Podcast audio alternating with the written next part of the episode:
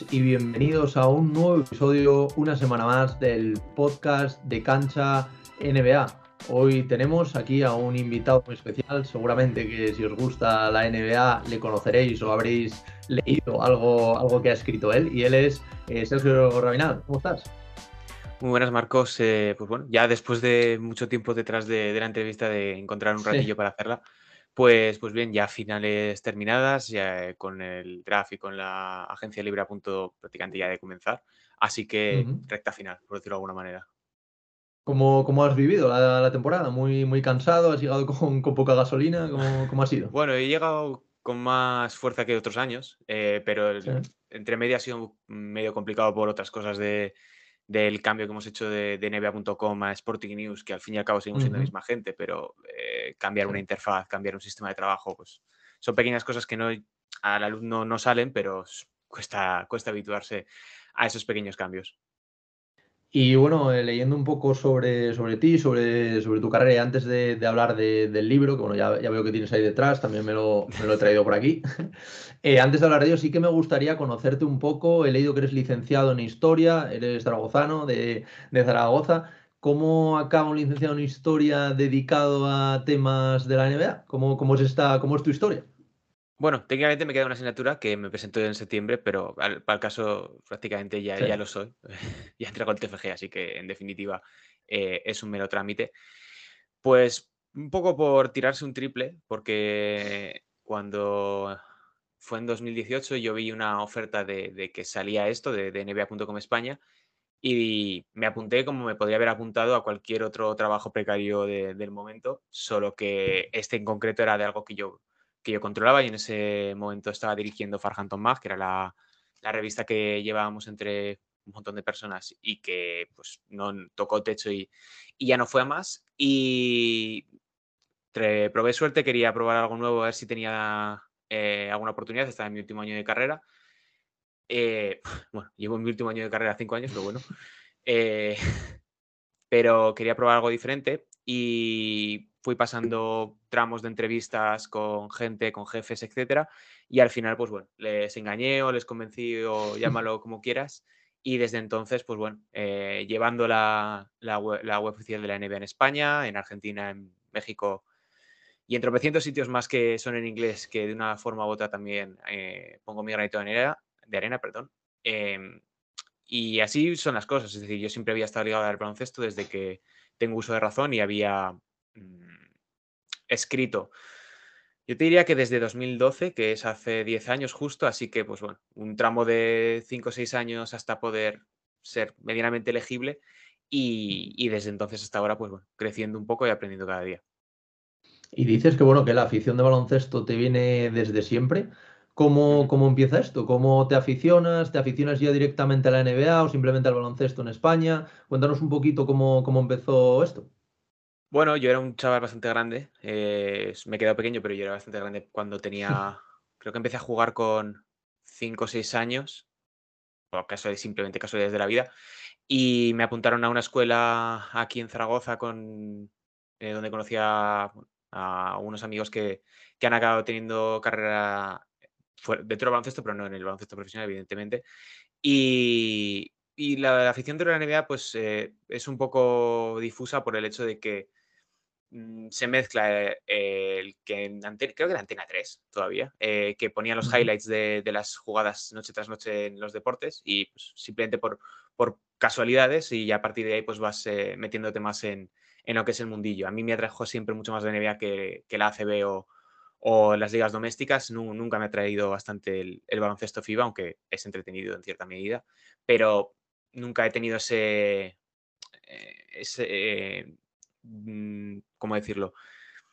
Nunca he tenido que decidir, siempre he optado por la NBA y, bueno, desde, yo te diría que desde 2005 la sigo de manera directa o indirecta, eh, porque bueno, en 2005 seguirla por internet era una utopía, yo de hecho no tenía ni internet en casa, así que la tenías que seguir pues eh, teletexto, eh, los highlights que te decía de, la tele o, lo que para mí era lo básico que eran las revistas, la, la, revista oficial de la NBA que creo que la hacía en esa, en esa época marca con todas las guías. Bueno, ahí las tengo guardadas. sí, sí.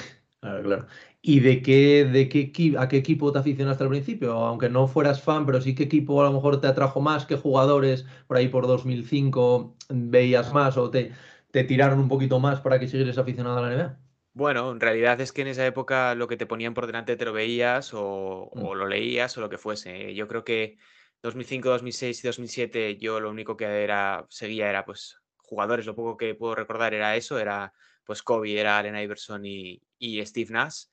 Sé que no me gustaba nada Pau Gasol y, y ya te digo, poco más, no hay, se han pasado ya 15, 16 años de eso, queda, para mí queda muy, muy atrás porque aunque sí que ha formado parte de lo que he acabado convirtiéndome, para mí lo importante es ya cuando tienes unos 15, 16 y ya tienes más conciencia de lo que haces. En ese momento me podría gustar, mm, yo que sé, cualquier jugador como Michael Ruffy. O sea, no, no, no, no tiene ninguna, ninguna base Sí, objetiva de, ni con sí. peso para decir este jugador me gusta. Y, y hoy en día, ¿con qué franquicia, aunque no seas de una franquicia, pero con qué franquicia simpatizas más? ¿Con quién estás disfrutando el último año, los últimos años? ¿Con qué jugadores? Un poquito para, para ¿Con qué y compararlo en estos primeros años. Mm, Con franquicia ninguna, porque ya en el momento en el que empecé a trabajar aquí me puse como objetivo Sí, ser, para la redundancia, muy objetivo y no. No Sí, tener ningún tipo de filia ni fobia hacia ningún jugador ni equipo para poder hacer bien mi trabajo. Em, y gustarme, yo siempre yo trato de disfrutar con cualquier equipo, eh, sobre todo el tema de los que realmente juegan bien. Eh, por eso me ha decepcionado mucho el hecho de que Phoenix Suns y Phoenix, Phoenix en general no haya podido eh, completar lo que, lo que parecía que iba a ser una temporada de- histórica. Pero bueno, a mí siempre los Warriors me han llamado mucha atención por el hecho de ser eh, contraculturales, eh, vanguardistas y de aplicar todo tipo de, herramientas y de aspectos que están, digamos, fuera de lo que es el ámbito del baloncesto, pero que eh, configuran o se adaptan muy bien a esta, a esta nueva realidad. Más allá de eso, pues cualquier jugador que se dé bien jugar o cualquier equipo que tenga una propuesta diferente a mí me va a llamar la atención. Y bueno, pasando un poquito al, tema de, de esta charla, que es lo que quería comentar un poquito contigo, eh, ¿cómo surge la idea de escribir un libro? Porque una cosa es escribir artículos y otra cosa es, y bueno, tú, tú, tú lo sabrás mejor que nadie, ponerte a hacer un proyecto de escribir un libro, encima un libro como, como el que has escrito, muy documentado, que supongo que llevará un trabajo detrás eh, eh, muy, muy laborioso. Entonces, ¿cómo, cómo te surge esta, esta oportunidad? Yo siempre había querido eh, escribir un libro, lo tenía muy claro desde el principio, solo tenía que encontrar dos cosas fundamentales para un libro y es eh, el tema y lo segundo, tener tiempo de manera constante para poder volcarte en ello.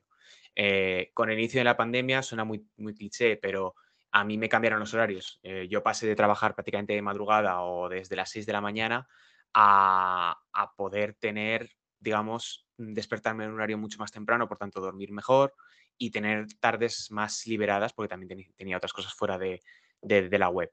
Por tanto, eh, eso me abrió un mundo completamente nuevo para poder organizarme y para poder hacer cosas que no tenía antes tiempo. Y a partir de ahí, pues ya se entras en, en velocidad de crucero si tienes muy claro lo que quieres hacer, como era mi caso.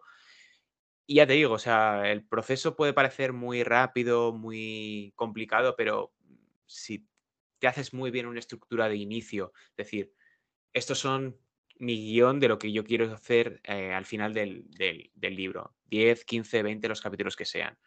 Y a partir de ahí, pues mm, vas avanzando y vas aprendiendo del proceso. Los primeros capítulos me costó muchísimo eh, poder trasladar lo que yo quería hacer a, a lo que realmente acabó siendo ese texto. Por eso quizás pueden parecer muy pequeños, muy cortos, pero porque la información está muy condensada, porque no quería sonar muy repetitivo, aunque ya haya sido revisado y reeditado, etcétera, que, eso viene al, al final. Pero conforme avanza el libro, yo creo que se puede notar una, una evolución en mí mismo, porque es un proceso de, de 11 meses de, confección de un libro. Y, vamos, yo creo que no puedo estar más contento con, el, con cómo ha quedado, porque, pues bueno, es eh, la vida de una persona resumida en 80.000, 82.000 palabras, sin caer en eh, es, fue, fue el mejor del mundo eh, o fue el peor, sino encontrando esos grises que creo que es lo importante. Bueno, el libro, como decíamos, eh, se llama Dios, eh, Patria, Rey, eh, y bueno, la NBA según David Stern. A mí sí que me, llama la atención, o bueno, te quería preguntar un poco cómo eliges este tema, porque sí que es verdad que si eres aficionado de, de la NBA, pues el nombre de David Stern obviamente te va a sonar, sabes la importancia que ha tenido, pero yo mismo, que bueno, me considero un gran aficionado, me gusta leer bastante sobre ello, he descubierto muchas cosas en, este libro que no, que no sabía sobre, su figura. ¿Cómo, ¿Cómo, te surge a ti, a ti esto? Eh, investiga, ¿Investigas sobre él y ves que hay mucha información que aún no se ha trasladado a, a, un libro de esta, de esta manera? ¿Cómo, ¿Cómo, fue un poco este, este proceso? Bueno, el, fallecimiento evidentemente ayuda mucho, suena un poco frívolo, pero ayuda mucho a, elegir este tema porque eh, en los días posteriores surgen muchísimas, eh, muchísimos panegíricos, muchísimos inmemorians que se quedan en, lo básico, es decir, fue, hizo A, B, C y D y fue importante por E, F, G H. Es decir, eh, parece que sea una historia completamente inquebrantable, que no tuvo ninguna salida, no hay más allá, no hay porqués que expliquen las, cosas por las que fue importante X suceso. Y para mí era importante eh, encontrar o mostrar que había, que había explicación detrás de, esas cosas y si no la había, pues tratar de desmitificarlo o lo que fuera. Por tanto, eh, era un tema que no se había escrito nada, y al mismo tiempo que se había escrito mucho, porque había muchísima bibliografía en temas de prensa, eh, televisión, radio, etcétera, pero que no habían tenido todavía una, un traslado directo a lo que era el mundo de los libros. Y en castellano, evidentemente, por muy bien que ahora mismo estén las cosas, es decir, se publican, yo diría que uno o dos libros cada tres meses, algunos son traducciones de libros de hace 30 años o hace 20 años, lo cual es un poco grave en cierta medida, y otros sí que son pues libros que han salido completamente nuevos. Pero sí que me da la sensación de que todos los temas que, salían o eran bien de jugadores, es decir, la biografía de un jugador mm. desde que nace hasta que muere o hasta que se retira, donde te cuentan cuántos puntos metió y cuántos rebotes cogió eh, en un partido random, que no tiene ningún tipo de, a mí al menos no es lo que me interesa leer eh, como, como aficionado o como, como lector, para eso me meto en Basketball Reference y lo miro. O sea, no, no, o, te cuentan la, misma historia una y otra vez de que X jugador hizo tal o fue importante por lo que sea. Es decir, para mí había un vacío dentro de lo que es la literatura deportiva, en concreto de la NBA en España, que no estaba siendo cubierta y que había en cierta medida mucho desconocimiento alrededor de una figura como la de David Stern, que, que, era tan importante y a través de la cual se puede entender toda la historia de la NBA desde 1946 hasta que se retira en el 2014. Sin duda. Y otra pregunta que te quería hacer para la gente que aún no se haya leído el libro, eh, ¿por qué Dios, Patria, Rey? ¿Puedes explicárnoslo un poquito? Sé que está dentro del libro, lo he, lo he leído, pero así como un pequeño, un pequeño spoiler, que no, que no es muy grande, ya que está al principio también. Eh, ¿Por qué decidiste poner estos, estos tres, estas tres palabras?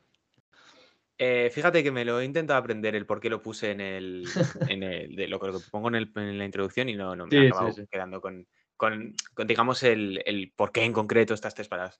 Bueno, eh, es un juego de palabras. Evidentemente en España Dios Patria tiene eh, una connotación muy negativa y, muy, concreta, y muy concreta. Por tanto, para vender a, a, David Stern necesitas algo que a la gente normal, a la gente que no está tan familiarizada con, con quién era, tenga impacto. O sea, tú lees otros, otros títulos que se me habían ocurrido a lo largo del proceso y no tenían fuerza. O sea, eran títulos muy genéricos, sin, chicha.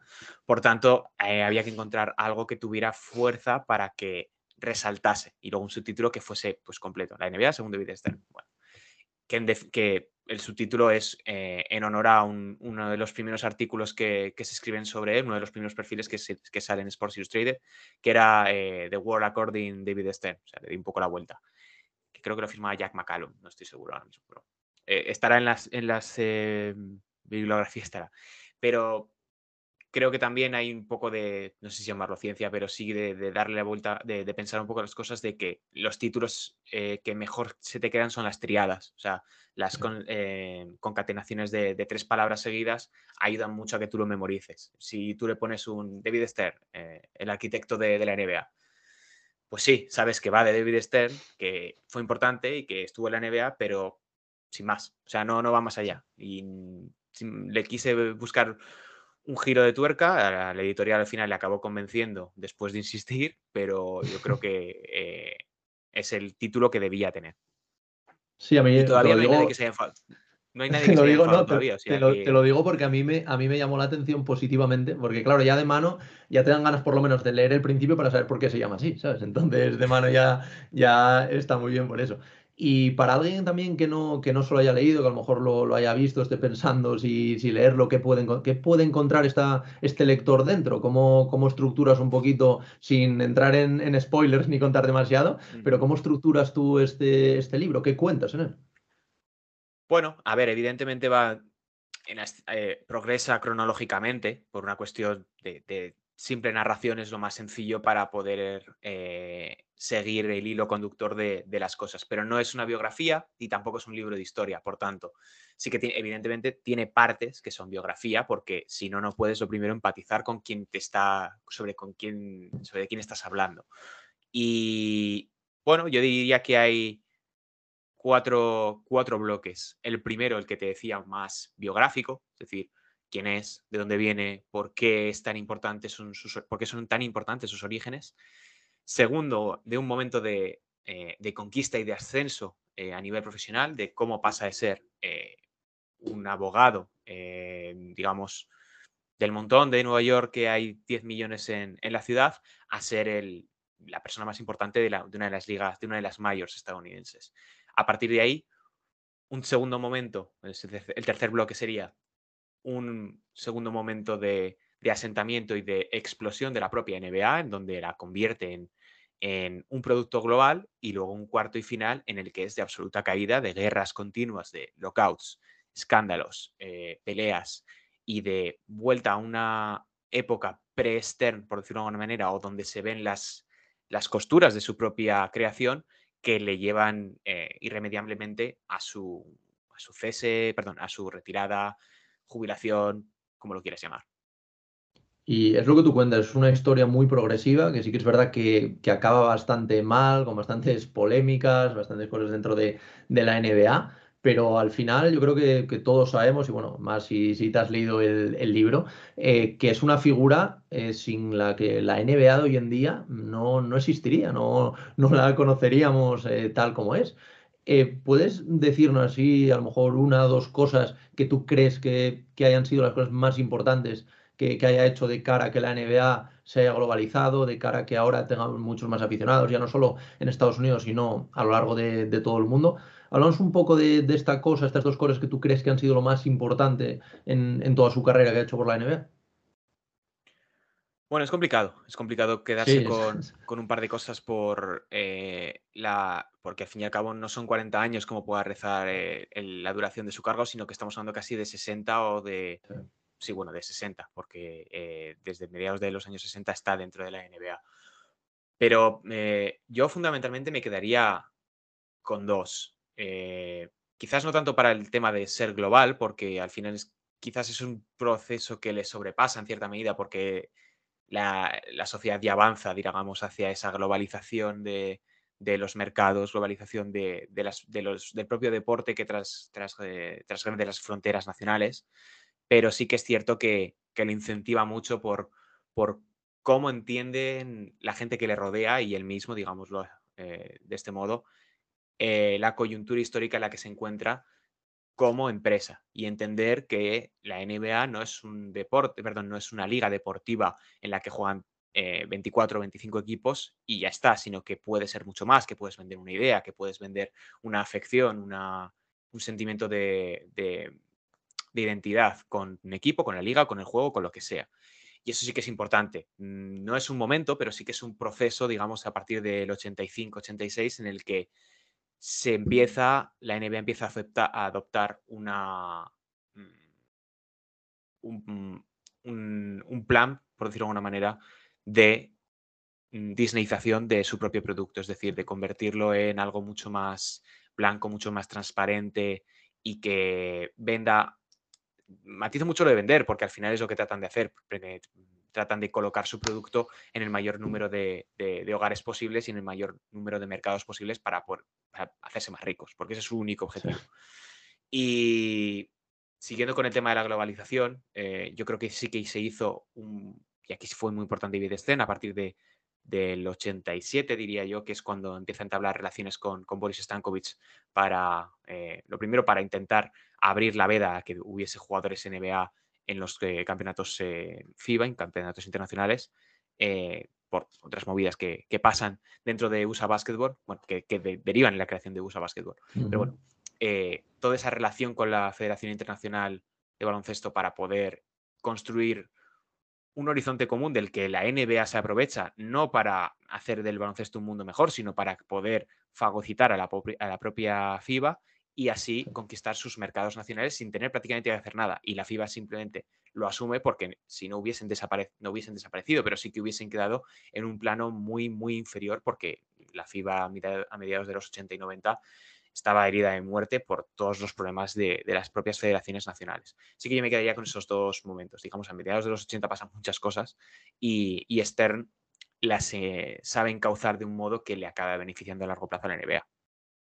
Y me llamó la atención una frase que leí, no sé si fue en tu Twitter a la hora de presentar el libro, eh, que es algo así como que habías dicho que había tres personas eh, sin las que no se podía entender el, baloncesto, bueno, la NBA, que eran Naismith, Jordan y David Stern. ¿Crees que en qué orden los pondrías? ¿O, cómo, o piensas que, cada uno tuvo mm. su, su cuota de responsabilidad? Yo lo pondría en, yo lo pondría en orden cronológico por una cuestión lógica y porque para mí no puedes entender, si no puedes entender a Jordan sin Stern, no puedes entender a Stern sin Naismith, están todos relacionados. Es una manera de, era una manera de simplificar y de vender eh, el libro en un primer tweet mm, porque es, muy, es, muy, complicado, no, encuentras las palabras para resumir todo lo que ha sido un proceso muy largo en, 240 caracteres, por tanto, simplemente silar un, poco. Podríamos entrar en matices de que habría que meter también a, los Rens, habría que meter también a, a los Trenton, habría que meter a Bill Russell, habría que meter a 10 millones de personas más, pero por simplificar un poco lo que es la NBA a día de hoy, lo que es la historia del baloncesto, son tres figuras fundamentales. Dos de ellas, digamos que no fueron nunca jugadores y una de ellas que fue un jugador lo llevó a un nivel de popularidad y de conocimiento a nivel global que yo creo que es irrepetible, porque incluso a día de hoy con jugadores como LeBron James o como Stephen Curry, Mm, el seguimiento que pudo tener esa época de Jordan es inigualable. Claro, y además que en esa época no había lo que, lo que hay ahora. Imagínate Jordan en la época que hay ahora con todo el tema de redes sociales, el tema de poder ver todos los partidos, claro, sería eh, completamente global. Y otra cosa también que me llamó mucho la atención para, bueno, en, positivo evidentemente, es el tema del prólogo. ¿Cómo surge que el, prólogo de tu primer libro además sea escrito por, yo creo que un referente para, todo el mundo que le gusta el baloncesto y la NBA España como Gonzalo Vázquez? ¿Cómo, cómo surgió esta, esta idea? ¿Cómo, ¿Cómo fue el proceso? Bueno, con Gonzalo, eh, por Twitter fundamentalmente, yo había tenido cierto trato, es decir, lo típico que comentas algo, te comenta algo o lo que sea, pero eh, yo te diría que fue en agosto de 2020, 2020 o en julio de 2020, eh, yo publiqué un artículo que iba en relación con algo que justo él había publicado y, él me mandó un, ensayo de algo en concreto que no sé si alguien le debió comentar que yo ya estaba escribiendo el libro o se lo lía o simplemente fue casualidad de, de la vida, pero eh, empezamos a hablar acerca de ello y, él me, aconsejó, me, perdón, me aconsejó proceso a seguir, pasos a seguir, etcétera, y me fue dando, eh, guiando por donde tenía que ir en, algunos momentos. Y a partir de ahí, pues bueno, digamos que entablamos un, poco de, relación, no sé si amistad, porque al final es complicado, pero eh, sí que diría que eh, sin él este libro no habría sido posible porque ninguna otra editorial estuvo interesada en este libro. Yo lo envié a unas cuantas, ninguna respondió y la única que lo hizo fue Ediciones JC, a los cuales estoy muy agradecido y mm, no sé, ellos sabrán si no, o el libro no es bueno o yo no soy bueno o no vieron el potencial que pueda tener esto a nivel eh, mercantil, pero fueron los únicos. Gonzalo fue el que hizo posible que, el libro se, publicase y a partir de ahí, pues bueno, em, ir descubriendo, ir atravesando nuevas etapas y muy contento. ¿Qué, se siente en el momento en el que pones tu última palabra? Que, ves, bueno, supongo que la habrás revisado mil y una veces, pero, pero bueno, el momento en el que das un poco por concluida, aunque te quede revisar la, obra, después de tu primera obra, que además tiene que ser algo muy especial. ¿Recuerdas cómo, cómo, te sentiste? Porque será típico que a lo mejor vuelves a leer, quieres cambiarlo todo. ¿Cómo fue un poquito este, este proceso final de, de la escritura del libro? Bueno, yo creo que el libro lo terminé te diría que hará un año, justo ahora, finales de junio, principios de julio. Pero terminar, terminar, terminar. Yo creo que terminé en noviembre después de leerlo seis o siete veces, que lo leyesen otras tantas personas para encontrarle fallos. Yo creo que cuando lo terminé, pues, probablemente fuese una, sensación de liberación o de simplemente haberlo terminado. Eh, porque al final, cuando te quedan dos o tres capítulos, tú lo ves tan cerca, cuando tienes tu objetivo de palabras de lo que eh, pretendes mm, escribir o pretendes eh, que esta sea la obra y, de aquí no se mueve.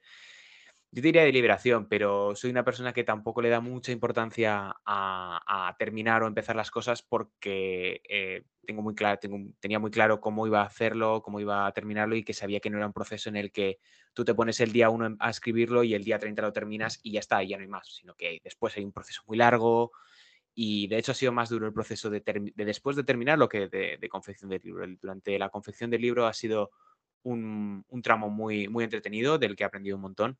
Y del otro también he aprendido, pero es más frustrante, es más estresante, porque no depende de ti.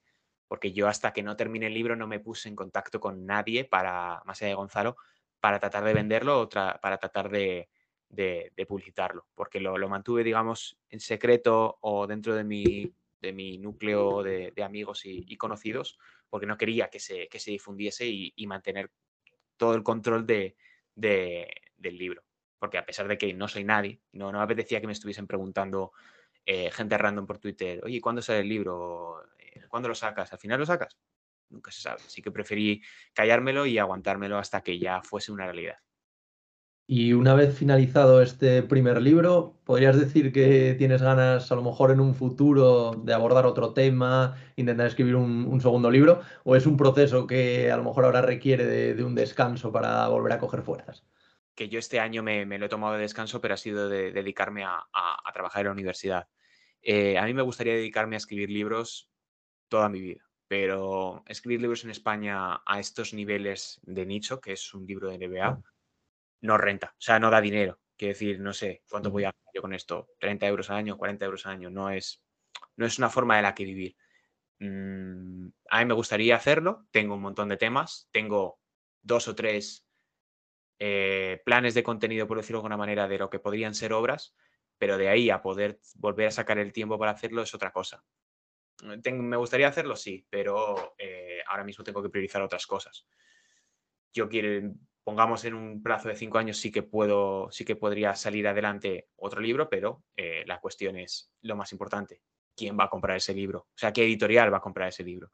Porque yo puedo escribir todos los libros que quiera, pero si ninguna editorial lo sufraga, es perder el tiempo y no voy a hacerla, no voy, no voy a perder el dinero de, de autoeditarme a mí mismo por el mero hecho de, de, hincharme el ego de decir tengo un libro publicado. Las cosas no, no funcionan así. Sin duda, sin duda. Bueno, y ya para, ir acabando, Sergio, eh, sí me gustaría preguntarte un poco y por volviendo a la, actualidad, dejando ya a un lado el, libro y viendo que, bueno, que cómo ha sido que hace nada que acaba de acabar la, temporada de la NBA. ¿Cómo has visto, siempre me gusta preguntarle un poquito también por actualidad a los invitados, cómo has visto esta temporada, estos playoffs? Antes hablabas del tema de los Phoenix Suns, que sí que es verdad que, que parece que, vamos, todo el mundo esperábamos bastante más de ellos, sobre todo en, los playoffs. Eh, ¿cómo, has visto estos playoffs? ¿Qué te han parecido? ¿Te han dejado un buen sabor de boca, mal sabor de boca? ¿Cómo, cómo los has visto? Bueno, yo positivos, positivos porque venimos de dos años, salvando quitando esta última temporada, quiero decir, eh, muy complicados. Eh, para la gente que ha tenido que cubrir la NBA ha sido unos dos temporadas muy duras. La de 2020 se hizo eterna, pero es que prácticamente las dos han sido seguidas y hacer casi desde 2019 hasta julio de 2021 de continuo es agotador, teniendo que trabajar todos los días alrededor de ello. Es muy complicado encontrar temas que sean diferentes y no repetirte a ti mismo. Así que esta temporada ha sido un poco de, volver a la normalidad, de, volver a disfrutar de lo que es el baloncesto. Y mm, yo simplemente estos playoffs iba sin ningún tipo de expectativa. Eh, no tenía ningún equipo favorito para que ganase. Quería simplemente que, que fuese eh, el mejor nivel posible con los mejores equipos posibles y que no hubiese ninguna opción a que alguien pudiera decir esto es un asterisco, porque hemos llevado dos años seguidos de aguantar a tonterías de, esto es un asterisco, este campeonato no tiene valor, cuando todos tienen su, importancia. Así que, mm, ya te digo, esta temporada ha sido un poco de, volver a reencontrarme con lo que es la NBA y volver a disfrutarla con lo que verdaderamente es, sin, sin ah, falsos de, hacer en medio de una burbuja o sin aficionados o con 10 millones de partidos en una semana o que faltasen cinco jugadores importantes de un equipo, que volverá a pasar en el futuro, pero bueno, es, es, otro, es otro, otro escenario diferente al del año pasado. Bueno, Sergio, pues nada, oye, agradecerte otra vez que, hayas tenido este huequito para, atenderme, para pasarte por el, por el podcast de Cancha Y bueno, quería también aprovechar pues para darte la enhorabuena, porque la verdad que yo que me, lo he leído me ha, parecido que, está muy bien, he aprendido muchísimas cosas, a mí que me gusta mucho el tema también de la historia y todo lo relacionado, por supuesto, con, con la NBA. Y nada, oye, que si más adelante pues sacas otra obra lo que sea, ya, ya sabes que aquí es tu casa para pasarte por aquí para comentarnos un poco sobre ella, ¿vale? Muchas gracias.